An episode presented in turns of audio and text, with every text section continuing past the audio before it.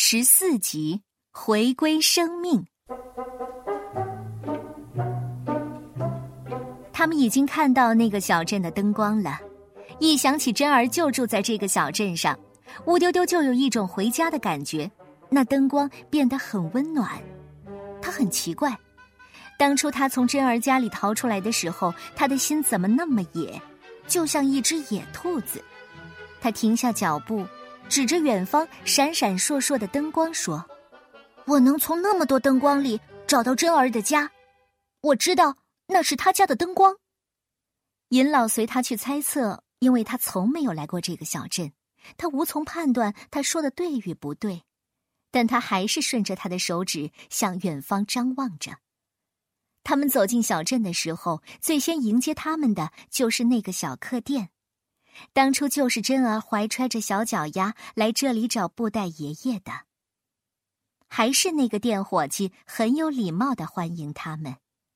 二位客人，欢迎光临，一路辛苦了。很快就为他们安排了住处。当他们舒舒服服的躺在床上休息的时候，乌丢丢很快睡着了。他不时说着梦话：“真儿，我又回来了，这回。”我再也不走了。尹老睡不着，拿出他随身携带的写诗的小本子。这些天，与诗久违了。虽然他心中常常涌动着诗情，但他总感觉写出来的诗未必让自己满意，倒不如让心中拥有这一份诗情。但是今天晚上，当他们的旅程接近终点的时候。他有一种要把诗情用文字表达出来的欲望。他翻开小本子，第一眼看到的就是蝌蚪人。他小时候画的画人，那都是一些东倒西歪的小人儿。一看见自己这些信笔涂鸦，他就想起细心的母亲。他精心的把儿子这些最早的作品珍藏起来。给他剪贴成一枚枚的书签，在他十八岁生日的时候，母亲亲手送给他。当他双手接过这凝聚着母爱的礼物时，已是泪流满面了。今天，蝌蚪人从书签上飞起来，像一只只小蜜蜂，一会儿飞到肩上，一会儿飞到手掌上。尹老端详着他们，感到时间过得太快了。您不老。干嘛老写自己老了？您还在写诗，就说明您不老。可是啊，我写一首扔一首，永远不满意。那就对了，这说明您干什么事情都想十全十美。尹老没想到这个小小的蝌蚪人竟能说出这么有哲理的话。这是你自己想出来的话吗？蝌蚪人有些不高兴了，他也太小看自己了。我是读您的诗长大的，您忘了？是的，尹老的每一本书里几乎都夹着一枚蝌蚪人书签。尹老觉得不该小看蝌蚪人，他是自己童年的见证。我们什么时候回家呢？我都有些想家了。蝌蚪人问。等把乌丢丢送到珍儿那里，我们就回家。那乌丢丢就不跟我们回去了。尹老沉思了片刻。我打算让他陪着珍儿，珍儿需要他。谁知这句话让睡梦中的乌丢丢听到了，他忽地坐起来，大声喊叫着：“您不要我了！您不要我了！”尹老很耐心的劝慰他：“吴丢丢啊，你有三个家，第一个家是布袋爷爷那里，现在他不在了。你还有第二个家，就是珍儿那里。第三个家当然就是我那里了。那我想去哪个家住，就去哪个家住。那当然，但我们这次……”我们这次出来的目的是什么？看亲人。我们明天就能看见他了。蝌蚪人在他们中间飞来飞去，边飞还边唱着歌只是他的声音太小了，谁也听不清他唱的是什么歌词。夜很安静，窗外传来了钟声。乌丢丢说：“这是从一所小学校传来的钟声，学生们要睡觉了。珍儿就在这所学校里上学，他曾告诉我，以后也送我到这所学校去念书，还说同学们一定欢迎我。”乌丢丢说话的语气平静了许多，他开始憧憬着和珍儿在一起的日子。乌丢丢又闭上了眼睛。蝌蚪人飞回到书签上，银老把它夹在小本子里，他也睡了。第二天清晨，大家睡得正香，忽然听到街上人声嘈杂，奔跑声咚咚作响。银老第一个披衣起床。跑出客店大门，他看见家家户户都有人跑出来，他们有的提着水桶，有的拿着脸盆。一问才知道小学校着火了。不等尹老去叫，乌丢丢也醒了。当他听说是小学校着火了，他首先想到的这是珍儿的学校，也是珍儿打算送他上学的那所学校。他还记得那所小学就在火神庙的隔壁。珍儿就是在庙前的广场上捡到他的小脚丫的。他拉起尹老的手，直奔火灾的现场。小学校已被包围在一片火海之中，小学生们眼巴巴地看着教室的门窗被烧得呼呼响。忽然，轰隆一声，一间教室的屋顶塌了下来。孩子们哭着喊着要冲进去救火，都被老师和家长拽住了。可是大人们在火里进进出出，一桶桶、一盆盆的泼水，手脸都被烟熏得黑乎乎的，衣服被火星烧焦了，火势不但没有减弱，反而越烧越旺。银老不顾年长，也冲进冲出，参加到救火的人群里。孩子们在帮忙提水，乌丢丢也加入到了孩子们运水的队伍当中。孩子们见乌丢丢来了，而且他一蹦一跳的比谁都快，大家都在欢呼。乌丢丢，乌丢丢！忽然有谁问了一声：“珍儿呢？谁看见珍儿了？”刚才还看见他帮助提水呢。人们在紧张的救火，很快就忘了这件事。但乌丢丢很想在这个时刻见到他，他惦念着他残疾的一只脚。难道他拄着一根拐杖也来了？乌丢丢神经紧张起来。他的眼睛搜寻着珍儿的身影，他提着水飞快地穿过救火的人群，他想发现他，然后给他一个惊喜，让他看看乌丢丢长大了，而且很有力量。乌丢丢想告诉他，这次回来他要和珍儿一起上学，他还希望珍儿为他再做一只脚，但是他在哪里？在这救火的现场，他又能在哪里？火在哔哔啵啵的燃烧着，人在你呼我应的喊叫，即使喊一声“珍儿”，他也听不到啊！乌丢丢一趟一趟的把水递到了银老手里，他的衣服被烧了无数的窟窿，被烟熏黑的脸淌着汗水。当乌丢丢又把一桶水递到银老手中的时候，他为什么不接呢？却把脸扭过去，倾听着人们的呼喊，那声音太嘈杂，很难听清呼喊什么。乌丢丢也在倾听着，他似乎听到人们在呼喊珍儿的名字。他走进火场，又似乎听到了快救珍儿的呼叫声。尹老先生愣在那里，转瞬间，他突然接过乌丢丢的水桶，向火场冲进去。乌丢丢把尹老拉回来，又抢过水桶，一步冲进火焰当中。人们听到了乌丢丢在火焰中呼唤珍儿的声音。乌丢丢在浓烟烈火中寻找着珍儿，他一声声的呼唤，终于听到了珍儿的回应。他们俩在火中重逢，他看见珍儿跪在一只小狗的旁边，为他艰难的解着套在脖子上的绳索。乌丢丢立刻明白了，他是为了救学校的这只看家狗冲进火场的。乌丢丢不仅没有责备他，还被他的爱心所感动。他帮助解开小狗脖子上的绳索，先让小狗逃生，又拉起珍儿的手，把她推出熊熊燃烧的火海。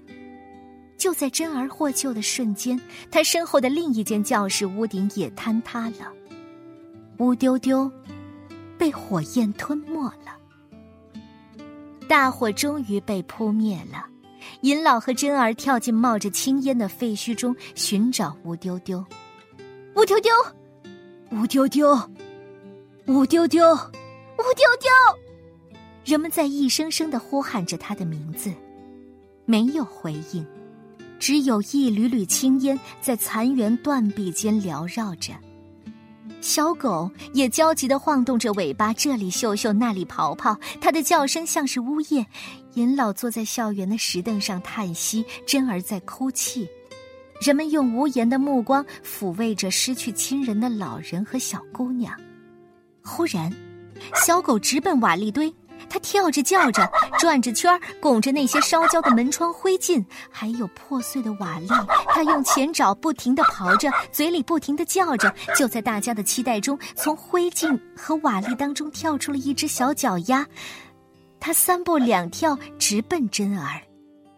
珍儿双手捧起小脚丫，就像从前的那个黄昏，在这个小镇的庙前，他第一次听到他的声音。那声音。像从天上传来，又像从地下传来。珍儿，我又回来了。可是，可是你的身体呢？这也是大家最关切的。于是人们开始用手去刨那一堆破碎的砖头瓦砾。他们期待着还能见到一个完整的乌丢丢的身体，可是人们刨出来的却是他的身体的灰烬。乌丢丢又一次失去了他的身体，他又一次只剩下了这一只小脚丫。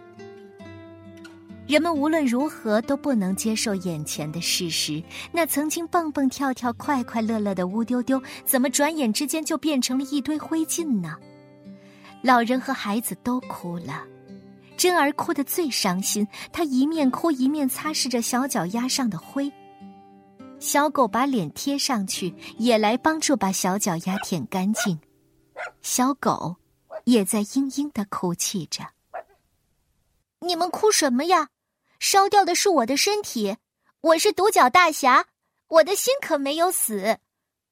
这是乌丢丢的小脚丫在说话，那声音真的像从天边传下来，又像从地下传出来。有个小姑娘跑过去，抚摸着小脚丫的脚心。啊，真的，这里真的有心跳呢！一个小男孩也跑过来，捧起小脚丫放在耳边听着。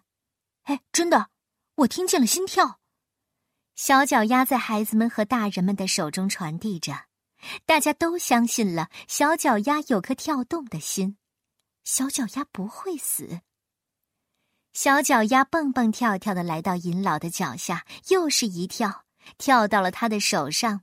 他摆动着脚趾头说：“云老，您不该难过呀，我小脚丫的心是布袋爷爷给的呀。”尹老欣慰的笑着说：“珍儿还会给你做一个更漂亮的身体。”小脚丫从尹老那里得到安慰和鼓励，他从他的手中跳下来，又一蹦一跳的来到珍儿的怀里。恳求他，再给我做一个身体，像小学生那样的身体。我也是这么想的，到时候我们一起上学。人们望着被烧毁的校舍，不停的叹息着。可是孩子个个都很高兴，因为小脚丫还活着，不但活着，还能跟大家一起上学。我们学校里。有了一个独角大侠，哼，这哪个学校比得了啊？大人们都被孩子们的欢乐情绪感染了，连校长和老师都笑了。他们说：“快些把学校修建好，迎接独角大侠。”在一片欢呼声中，大家都散了，各自回各自的家。尹老回到小客店，早早的休息了。像往日的情景，珍儿把小脚丫揣在口袋里，他仍不停的跳着。可是这一路走得多么的艰难呐！他的那一只脚是更跛了，另一只脚和拐杖几乎支撑不住他的身体，一路上他摔倒了几次。小脚丫沉默了，他该怎么帮助他呢？小脚丫，听我告诉你，我不能再去上学了，你替我去上学好吗？不不，等我有了一个新的身体，我可以背你去上学。他们走进珍儿的家。小脚丫被眼前的景象惊呆了，珍儿的妈妈病倒在床上，她见客人来了，却没力气坐起来。当小脚丫跳到他的枕头边，他的嘴角才浮起一丝微笑。他望着小脚丫，问他：“孩子，又淘气了？怎么又离开你的身体了？”小脚丫不知道该怎么回答。珍儿说。他的身体让火烧了，我们再为他做一个更漂亮的身体吧。可是，自从小脚丫进入这个家以后，他所想的不再是自己需要一个什么样的身体，而是珍儿那只更跛的脚和他妈妈的病。他需要一个健康的女儿支撑这个家。那天，整整一个晚上，珍儿和他的妈妈就在商量着。该给小脚丫装配一个什么样的身体？珍儿画了一个大侠模样的草图，问他：“这个怎么样？”小脚丫看了看，没有说话。珍儿的妈妈又画了一个学生模样的草图，又问他：“这个怎么样？”小脚丫看了看，还是没有说话。珍儿很奇怪，他怎么了？他白天救我，可能是太累了。那，明天再说吧。珍儿说完，把小脚丫安置好，大家都睡了。住在小客店里的尹老也早早的睡了。他刚睡着，就梦见小脚丫一蹦一跳的来到他的床前，告诉他：“尹老，我来向您告别了。”“你到哪儿去呀？”“我要走了，您再也找不到我了。”说完，他就消失了。但从遥远的地方传来了他的声音：“我们接受着别人的爱，更不该忘记用爱来回报。就像走上人生之路，你必须迈开左右脚。”尹老从梦中惊醒，那一夜，小脚丫伏在珍儿的身边。听着他和妈妈的呼吸声，他想到这一次重返这个家，这里的人，这家里的一切都没有变，但他觉得自己变了。他看见珍儿的脚跛得更厉害了，他妈妈的身体更虚弱了。珍儿需要一只健康的脚，这个家需要一个健康的珍儿。他轻轻地挪过去，靠在珍儿有残疾的脚上，那只脚冰冷扭曲。他想把他的脚拥入自己的怀里，此时他才意识到自己已经不再是乌丢丢了，只是乌丢丢留下的一只小脚丫。但这曾是独角大侠的一只脚，布袋爷爷给了他生命，珍儿给了他血肉，银老给了他智慧。他现在虽然只剩下这只脚，但他是有生命的，有智慧的。他要把自己融入珍儿的生命中，他紧紧贴着珍儿的脚，他把自己的体温、力量一点一点的给了那只残疾的脚，他在慢慢消失、融化。当他感到轻松愉悦的时候，他已变成了珍儿一只健康的脚了。天一亮，尹老就直奔珍儿的家。他看见他妈妈拥抱着自己的女儿，喃喃地说：“我的女儿再也不跛了，她的脚，她的脚完全好了。”可是珍儿却泪流满面。妈妈，这是乌丢丢的脚呀，他一句话也没说，就把脚给了我，他却永远的走了。珍儿在院子里跑跳着，她望着自己两只健康的脚，一面流着眼泪，一面笑着。尹老没有上前去打搅这个有大喜又有大悲的孩子，他感叹生命的可贵，因为生命就是爱，有爱滋养着生命，生命才变得丰富多彩、有意义，甚至不朽。他回忆起吴丢丢，一个小木偶，因为带给孩子快乐而获得生命。生命的存在形式并不重要。无论是独角大侠，还是乌丢丢，甚至是失去了躯体的小脚丫，他都因为被爱而获得了生命，更因为用爱去回报而让生命更美丽。现在，他望着珍儿轻快的步履，两个生命的融合使他的生命状态充满了朝气。他本想把这些话讲给珍儿听。但他看到他用沉思的目光眺望着远方，他知道他在追忆乌丢丢，在感受着生命中爱的真谛。银老转过身去，离开了这个小镇。